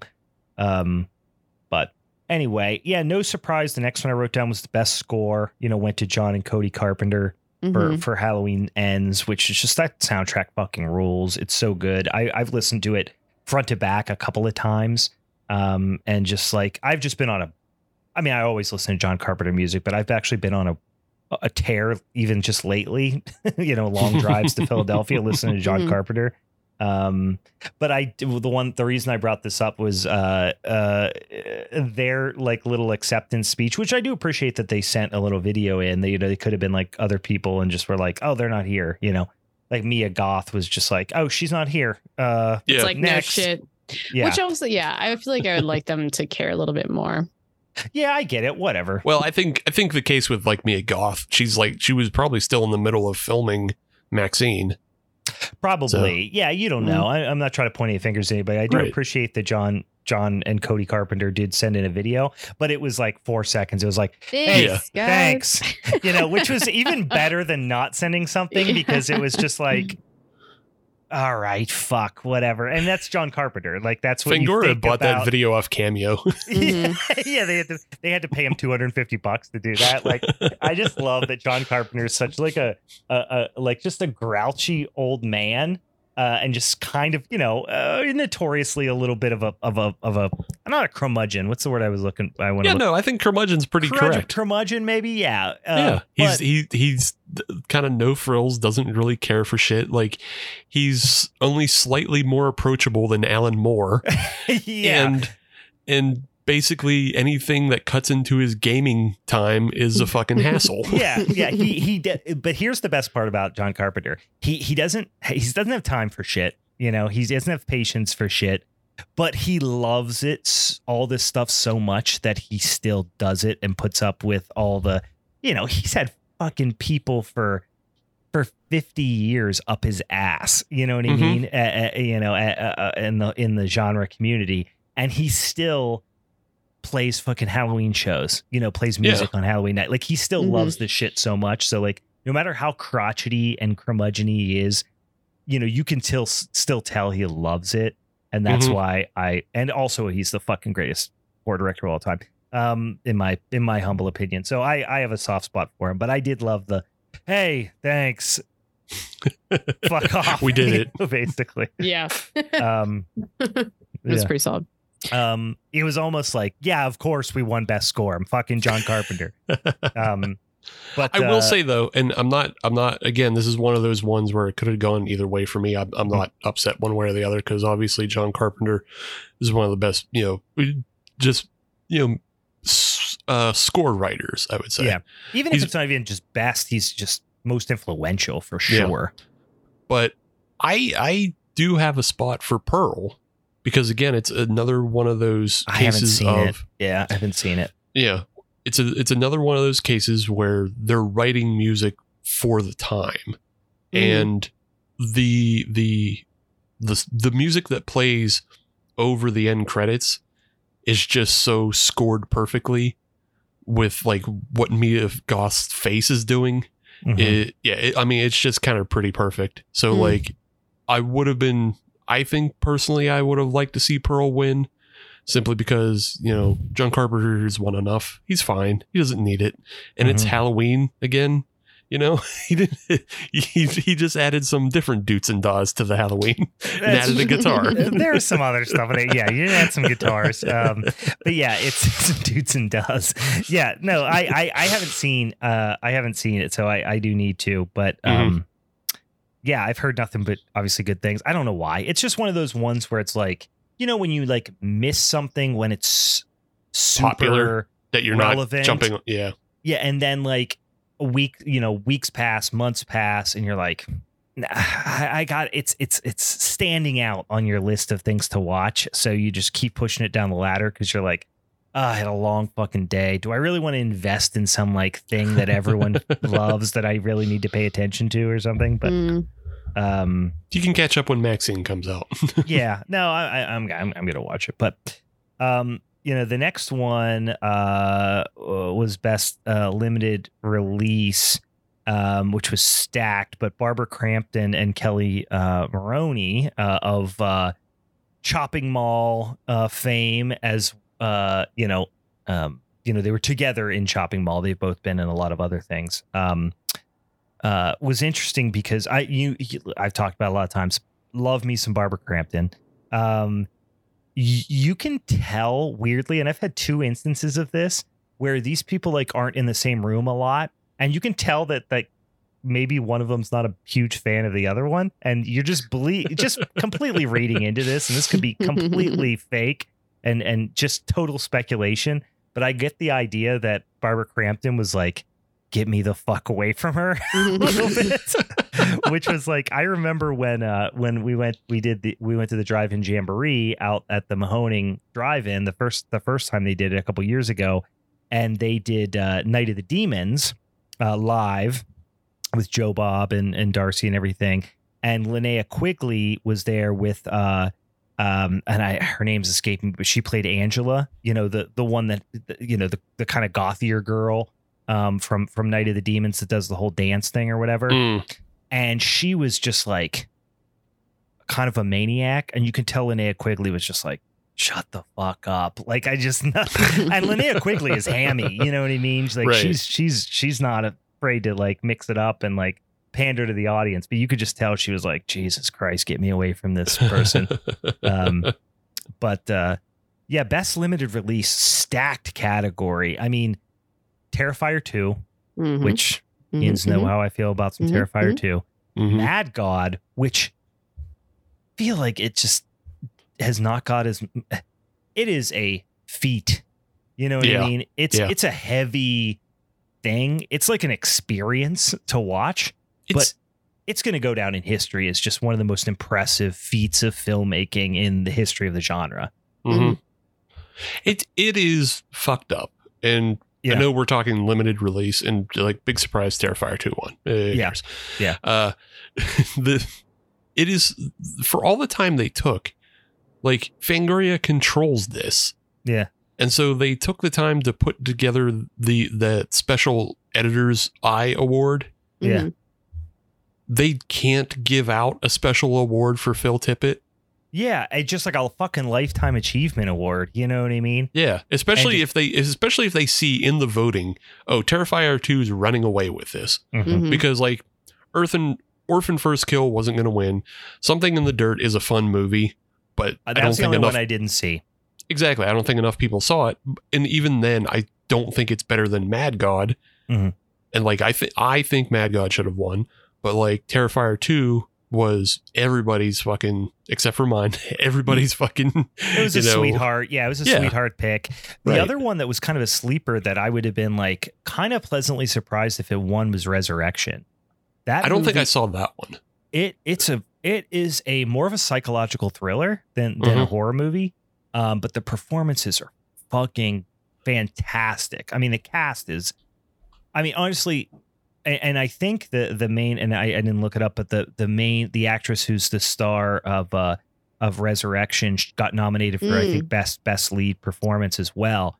She's fucking incredible in that Oh movie. yeah, you guys talked about this movie before, did, and I, yeah. I didn't watch it. Yeah, It still is- haven't It's watched one of those movies. It's like it's gonna. It's going to suffer from having a generic title. Mhm. In, in Well, a, in, yeah. It also it also shares its title with a fucking 1999 film starring Christopher Lambert. yeah. Mm. that that is a ripoff of Seven. So Yeah, Well, it's like fuck, yeah. almost, I think for Resurrection too, it's like people are going to find it when they are into those actors, or if those other actors have like other releases, they're going to be like, oh, what Yeah. else have they been into lately? You're like, oh, you're going to find Resurrection. But mhm. Well, and it's one of those. it- It's it's like when they marketed the movie, um, and I'm not I'm not saying everything has to be fucking crazy exploitation, you know, fucking uh, humanoids from the deep or whatever, but it is. It's almost like they were trying to make people not see it. You know what I mean? Mhm. Um, but it has it has Rebecca Hall. Uh, I, I just looked at uh, as as the uh, the lead. She's fucking incredible in that movie Mhm. and then um and then the the kind of antagonist in it is Tim Roth Mhm. um which Oh, you would know him immediately. He's in a million things and he's so fucking good in it too. I mean he's from reservoir dogs pulp fiction like he's been in a, a, a hateful eight. He was the freaking one of the bad guys in the hateful eight. Um good god he, he's great. And resurrection was you knew it wasn't going to win but it it it deserved a lot more because that movie was fantastic. But yeah, Terrifier two did ultimately win. I mean, it's just it, it that movie speaks so much to the target audience of like the Chainsaw Awards. Mhm. Um, But yeah, also, it Mad- got so, it just got so much attention, which is, I mean, rightfully so. I think we all, well, besides Steve, dude, you didn't love it, but Steve Yeah. hates fun. No. That's, yeah, he hates fun. we loved fun. it though. Yep. Yeah. Um. So, and I mean that like fed into like I feel like every award that they won, I was like fully on board for. Yeah, I mean, well, we'll get to one here in a second. The one I wanted to bring up next was uh was uh we were really excited to see and this was a little bit of a spoiler because we saw it on social media when this when this went on to streaming he posted about it. But our, our good friend premium steve um, won a uh, a freaking fangoria chainsaw award. So and he honestly stole the show Yeah. Did he was so not he stole the whole fucking show. I show just so love that he stays in that sort of personality through and Yeah. through. I think it just like it's gonna make him also stand out. Like that's what everyone's gonna remember is like that moment. Yeah. Obviously, his his acceptance speech was the funniest bit of the whole show, oh by Mhm. far yeah and like, I mean, I like I like some of the skits that they did, but like when you're on the stage with like Jonah Ray, who's Mhm, also incredibly funny, mhm. you know, and like you steal the spotlight from out underneath Jonah Ray, yeah like that's I mean, you're you're really doing something special. yeah And like he totally did. And like Yeah. they both both Jonah presenting the award and Steve understood what was going on when you present the best Amityville. yeah, fucking he, award. That's the thing is, listen, as as the kids say, he understood the assignment, right? Mhm. Um, he, he so so we're we're talking about former former uh one time, hopefully uh uh, uh uh eventually we'll have him on again. Steve Rudzinski, who was the director of Amityville Christmas Vacation. They did this kind of fun, you know. Again, tongue in cheek category where they basically, so they had Jonah Ray come up and basically say they were presenting for the best Amityville which for those of you who are into like you know schlocky especially low budget horror movies um and and independent uh horror movies especially you know amityville has become its own subgenre where it's just if you want to make something scary slash haunted slash demonic slash uh possessed and then just put something else around it you know anything. Could be freaking sharks. It could be freaking you know uh uh fucking next british baking show or whatever. Um, if you put Amityville beside it, you you can make it into a horror movie. And we actually had Steve on to talk about Amityville Christmas Vacation, which is just such a charming, fun movie. And uh, and and he won uh, for best uh, best Amityville. And Mhm. then yeah, like you said, went up during the acceptance speech and did this great little bit where he like pushes his like Christmas narrative about it's the time of year where we all smile a little bit. You know, he basically did the Yeah. Scrooged. He did his Scrooged monologue. Um, so it was just, be- he, I mean, like I said, just I was so happy for him. He just absolutely stole the show and just came off as just so it's so endearing and uh I hope a lot of people get you know get eyes on on his movies as a result of that. Which um, I I just I still have not I still have my DVD of uh, uh, Shingles the movie um, that I have not. Uh, uh, I, I got to watch. Maybe I'll watch it tonight. But Yeah. um, Yeah. Also, just a little news to go along with that. Uh, I believe Carousel 3 starts filming first week of June. Yep, I, I saw they they were doing Yeah. that, which I'm ex- excited to see too because I love I love both the fucking carousel movies too. Actually, um, I I should have I should th- those are those are two that I will own on DVD as well. Um, but yeah, go go support our friend Steve. He's he's fantastic. He's he's such a. Uh, uh, uh, an inspirational, you know, independent filmmaker, and he's super talented, funny guy. So, um, yeah, that was that was super cool to see him uh, see him on on on the show.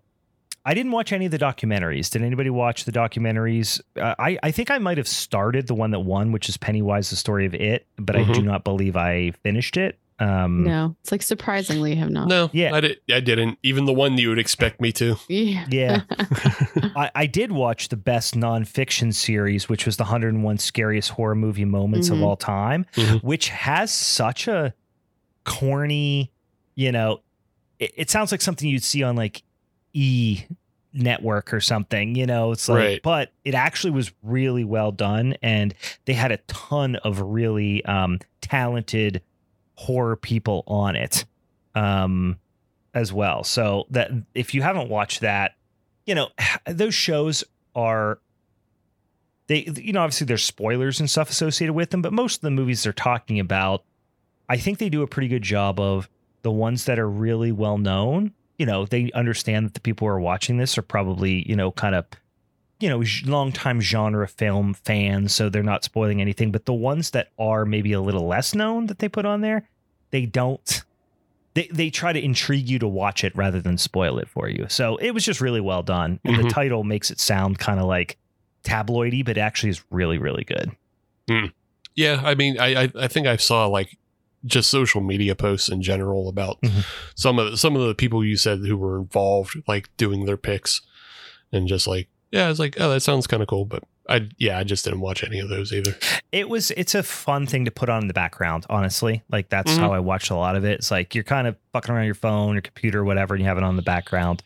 Um that's how i watched it but um best series was absolutely stacked too. Um no surprise stranger things won. You know it's like when you have this Boo. giant cultural phenomenon um of course it's going to win. I have not seen i've only seen the first two seasons Mhm. um are, are they on season four yeah, four finished, and that's what won.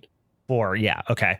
I started season three, fell off, and haven't went back. Um, I don't know. I'm indifferent to Stranger Things. Uh, I, I like it. It's fine.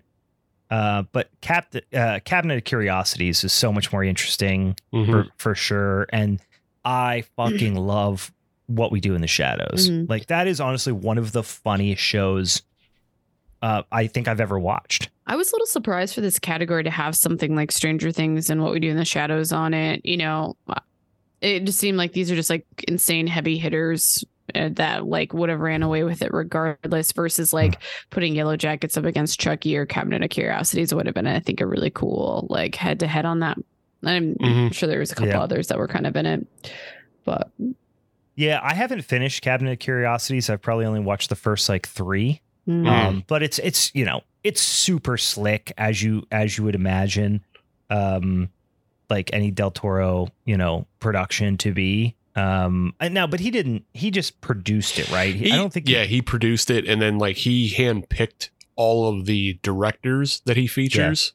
Um, but yeah, other than that, I don't think he has much creative input. But yeah, uh, you know, there are some hit or miss episodes in in that, but I still think overall it's a better. It, it's just a better series. Like we're like we're on season four of Stranger Things. We get it. It's you know, eh Yeah. eh. Whereas like Cabinet of Curiosities gives you something completely new. Mhm. What we do in the shadows, even though that's also on season four, like you said, it's the funniest fucking show since Always Sunny. mhm. Oh yeah, I mean You know. it's it is there are a few shows that I watch that I'm like, I'm gonna blurt laugh out loud several times in each episode. Yeah. But Yeah. yeah, Stranger So- Things again. You know, when when a, such a huge percentage of the population sees something like that, you know, um, it, it's it's hard to hard to beat it. But um, they did give uh, that Lauren LaVera uh, for the best new talent award, who was the the protagonist in Terrifier two, which love to see that sh- her performance in that movie was fucking I thought fantastic. hmm Um, Terrifier two also won best makeup. Yeah, I mean I don't I don't think that Best kill. Don't forget yeah, that. and best kill. And uh, but I do like I, I just I don't know why da- Damien Leone just seems like a really genuine guy to me, and like he Mhm. did this kind of cool homage to Fangoria and Tom Savini, and uh, so I was I was happy happy to see that. Like I've said, I I, I really enjoyed that movie, but um, I just personally I think he's he's an interesting dude. Yeah. I Um, think, and, and like, even though I don't like the film, I think Yeah. him winning best makeup effects is perfect because it's one of those things, again, doing the most with the least. hmm And like, you look at the other nominees, Hellraiser obviously has a big budget behind it. Mhm. X is, you know, it's got a budget. Crimes of the Future, a budget. And, you know, Barbarian was a, a studio film as well. Mhm. Damien Leone just did it all on his own. Yeah. While, you know, while doing everything else. And I think that's exactly what this award should exemplify is Mhm. just like going back to those roots of being a down and dirty, sloppy, making it yourself. Fucking, you know, maybe I don't love the movie, but like I I do appreciate all the effects and the way it's pulled Mm. off. Best screenplay, uh, The Black Phone. I was actually surprised with how much The Black Phone won. hmm Mm-hmm. um, which I liked it, but I wasn't blown away about by it. And I, I guess, I like when Prey won a lot. I was expecting it, um, Sure. because there was so much fanfare around it and stuff. But like, I don't feel like really people seem to care that much about the Black Phone. Um, when it was out, maybe that's totally a misconception on my part. But the fact that it just kept winning things was was surprising for me. yeah, Like I, mean, really it's a expected good movie. Barbarian to have its best chance at uh, in best screenplay, Mhm. and uh, yeah, didn't didn't get it. Black Phone won that. Mm-hmm. Yeah. Uh, I mean, I don't know. I, I don't think, with the exception of Nope, any of the screenplays are like super standout amazing. Mhm. Like, I think Nope is only special because it carries that, you know, as all Jordan Peele films do, they they carry that subtext of like uh, it's about something else, Mhm. Right? Yeah. You know. So like, Yeah, it's a it- little more layered than Mhm. Terrifier two. right? yeah. Well, Yeah. that's why Terrifier two is not nominated at all. Like, Right. even though I really like the menu, it's also Mhm. pretty on the fucking nose about what it's talking Mhm. about. Whereas Nope has that definite layer of like he's conveying a story about the way you know Hollywood and celebrity in general like chews people up and like scrutinizes them Mhm. is what that film is about. But like Yeah. that's not what you see. Mhm. So Yeah. Mm. Um, wh- what'd you guys think about the clip of the Boogeyman uh, Oh, with David Del Made Schmalchen? me real It's, it, excited. it's looks really good, but fuck, it looks heavy. Mhm. It's just him talking about his kids getting killed. It's Yeah. like holy shit, dude. and that comes out n- like on Friday from when this episode comes out. I think. Mhm. Second. Yeah. Yeah. Yeah, I mean, I'll see it. I mean, it's a Stephen King, you know, adaptation, and and um, like I said, the cast is really good. Um, so I'll definitely see it. But oh boy, it doesn't look like an exactly a feel good flick. I would say. Yeah. That I Uh, I, I haven't read the Stephen King uh, story it's based off of, but that really Mm. feels like an old Stephen King not shaving off the edges Mhm. mhm. of like, yeah, dead kids. That's a terrible thing. And I'm Yeah. going to use it as a device. Yeah, Mhm. yeah, he's he's he's fucking ruthless uh, in that way. So, Yeah.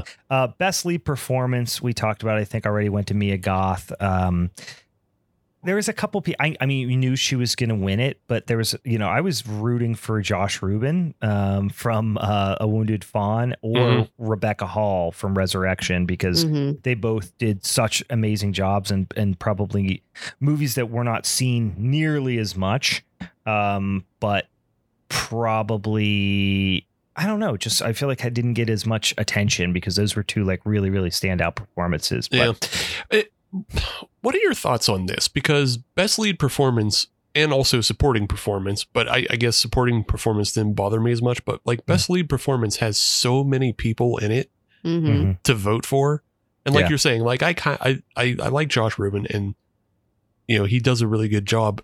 I wish this was actually split into like three different categories Mhm. Sure. because like you can you can give an award to a male performance, a female performance, and then like I think they should have a villain performance. Well, that's the thing is even even more so than like male and female performances. Maybe it is like a a, a- a lead and then like a, a best villain or best antagonist type Yeah. of performance. Like uh, yeah, it it feels um Like a catch-all almost to me Inc- is like what even? yeah, it Yeah. feels incongruous to to put you know uh Josh Ruben up against uh me even the three you just mentioned. Honestly, Josh Ruben, Mia Goth and and uh um uh the, the her, uh, her name just escaped me from resurrection um like to put those three performances up against each other like they're so wildly different Mhm. Are um those nominees also uh like voted by like viewers? Like It's all voted by the readers and everything. Well, what I'm Mhm. thinking, what I'm thinking is too, is even to make the category a little bit more direct, is like if all these people were recommended, is like why don't you choose five of them? You know, like keep always keep Mm-hmm. all the categories just limited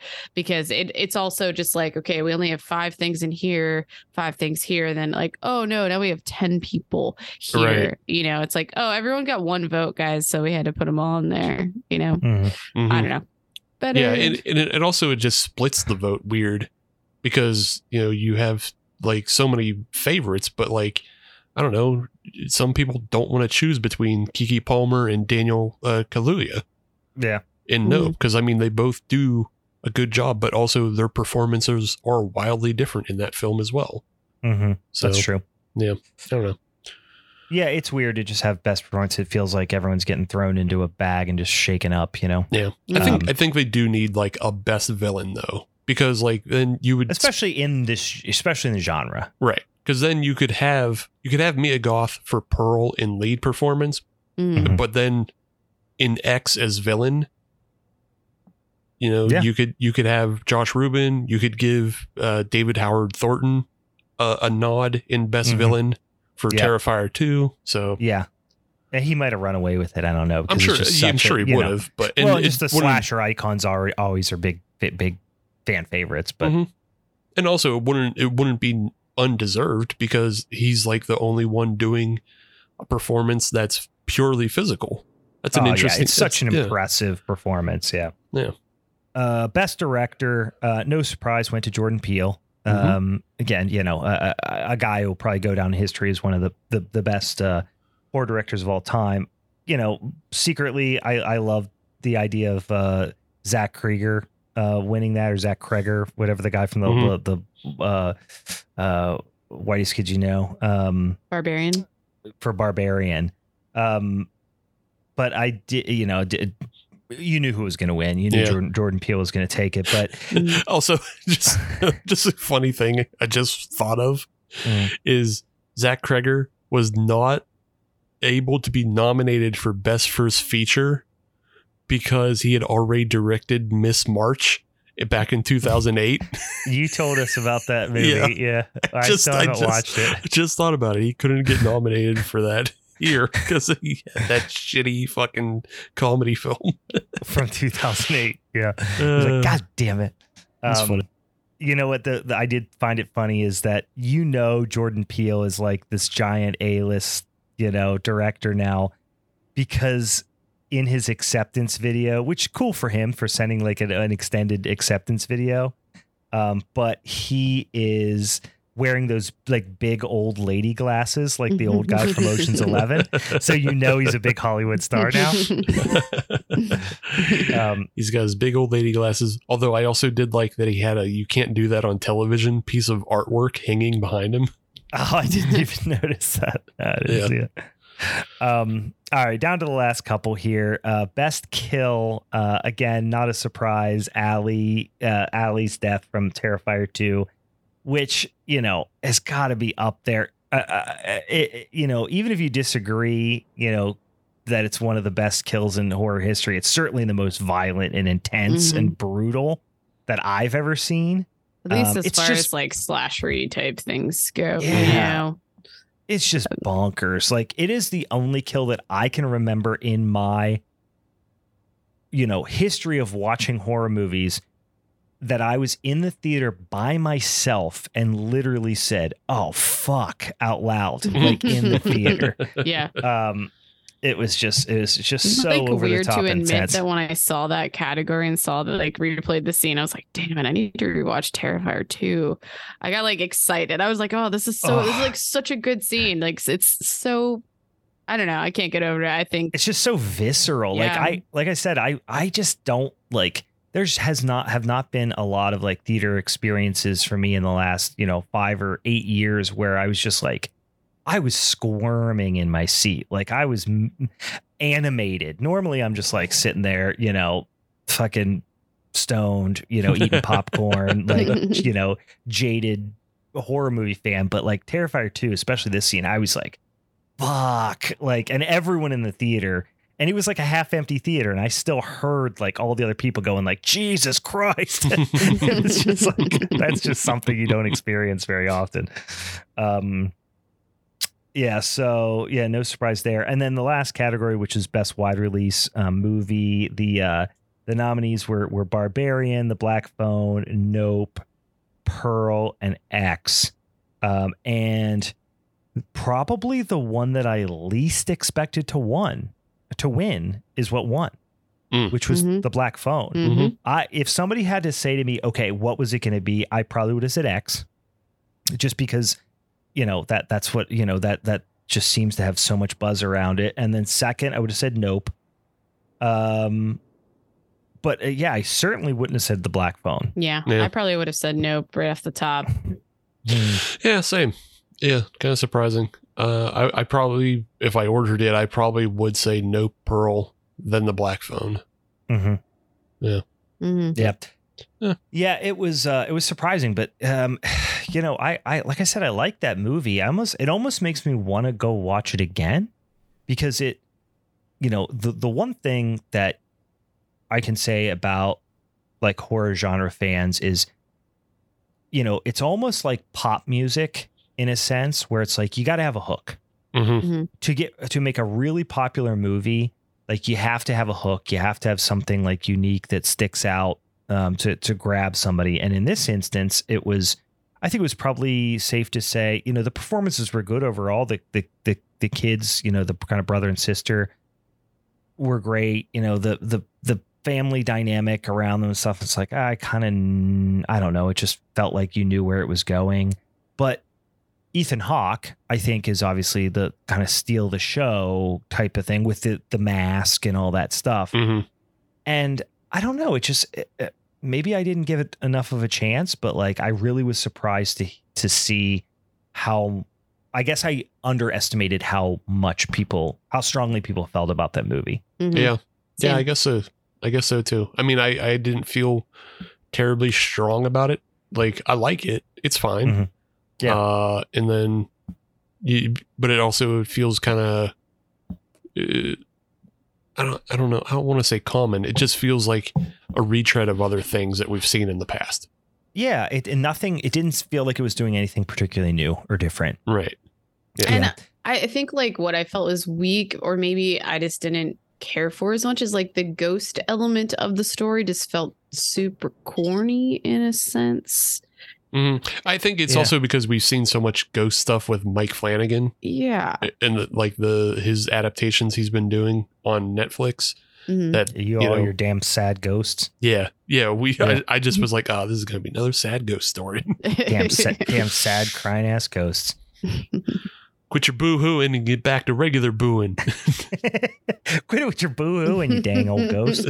Um, all right, well, guys, that was the uh, the the Fangoria Chainsaw Awards. Uh, like I said, it was fun to watch, and and uh, you know uh, the I would watch it again just just to see Steve uh, jump up there and, and do his his thing and get get a good laugh and like um, yeah, definitely definitely fun and uh, and and worth a watch at least just for for that clip at the very least. So we, um, we should write some letters and see if maybe next year Steve can present an award with oh my uh, gosh. mm, with Duke, the the carousel horse. yes, Oh my Duke the carousel carousel horse, or so much. I was gonna say just personally Cowboy Cool. or Cowboy Cool. I mean, all three of them. Who gives a shit? yeah.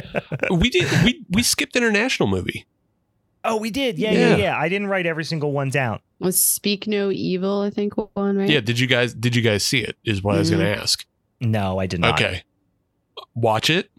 Yeah. And I'm not going to say anything more about that. All right. Okay. it's on my list, has been on my list, and just haven't pulled the trigger on it yet. Yeah. Don't Um, don't read anything about it. Don't Heard. just watch it. Okay. Mm. What do you I'm know it's streaming on right now? Oh, ooh, I think it's on Shudder right now. Okay. All right, all right, it- I. I mean, I think it's everywhere, but I think if you have a Shudder, you can probably watch it. All right. Cool. It's been on the old Letterboxd and just haven't haven't pulled the trigger on it. So Yeah. I'll check that some bitch out. Yeah. Yeah. If yins want to check out some movies that we're going to talk about in the old showdown episode next week, uh, our showdown episode for June, better tune in. Meg's last showdown episode. She's going to be uh, defending uh, Wolf Creek from 2005. I'm going to be uh, talking about Tourist Trap from uh, the year of our Lord 1979. And Steve's going to be doing uh, 2000 Maniacs from 1964, three radically different movies. So that should be really fun uh, to talk about. Uh, and we're going to figure out is is Meg going to go out on top? Is Steve going to do the three-peat? Or is your boy going to play spoiler No. as I'm want to do? No. Um, all right. Uh, for the Halloween is Forever crew, I'm Brian. I'm Meg. I'm Steve, and I'm here to nominate a new category for the Fangoria Awards. It's called Best Steve on a Podcast. Steve on a podcast. You got second. You're in second Yeah. place, you bitch. Damn it. Bye.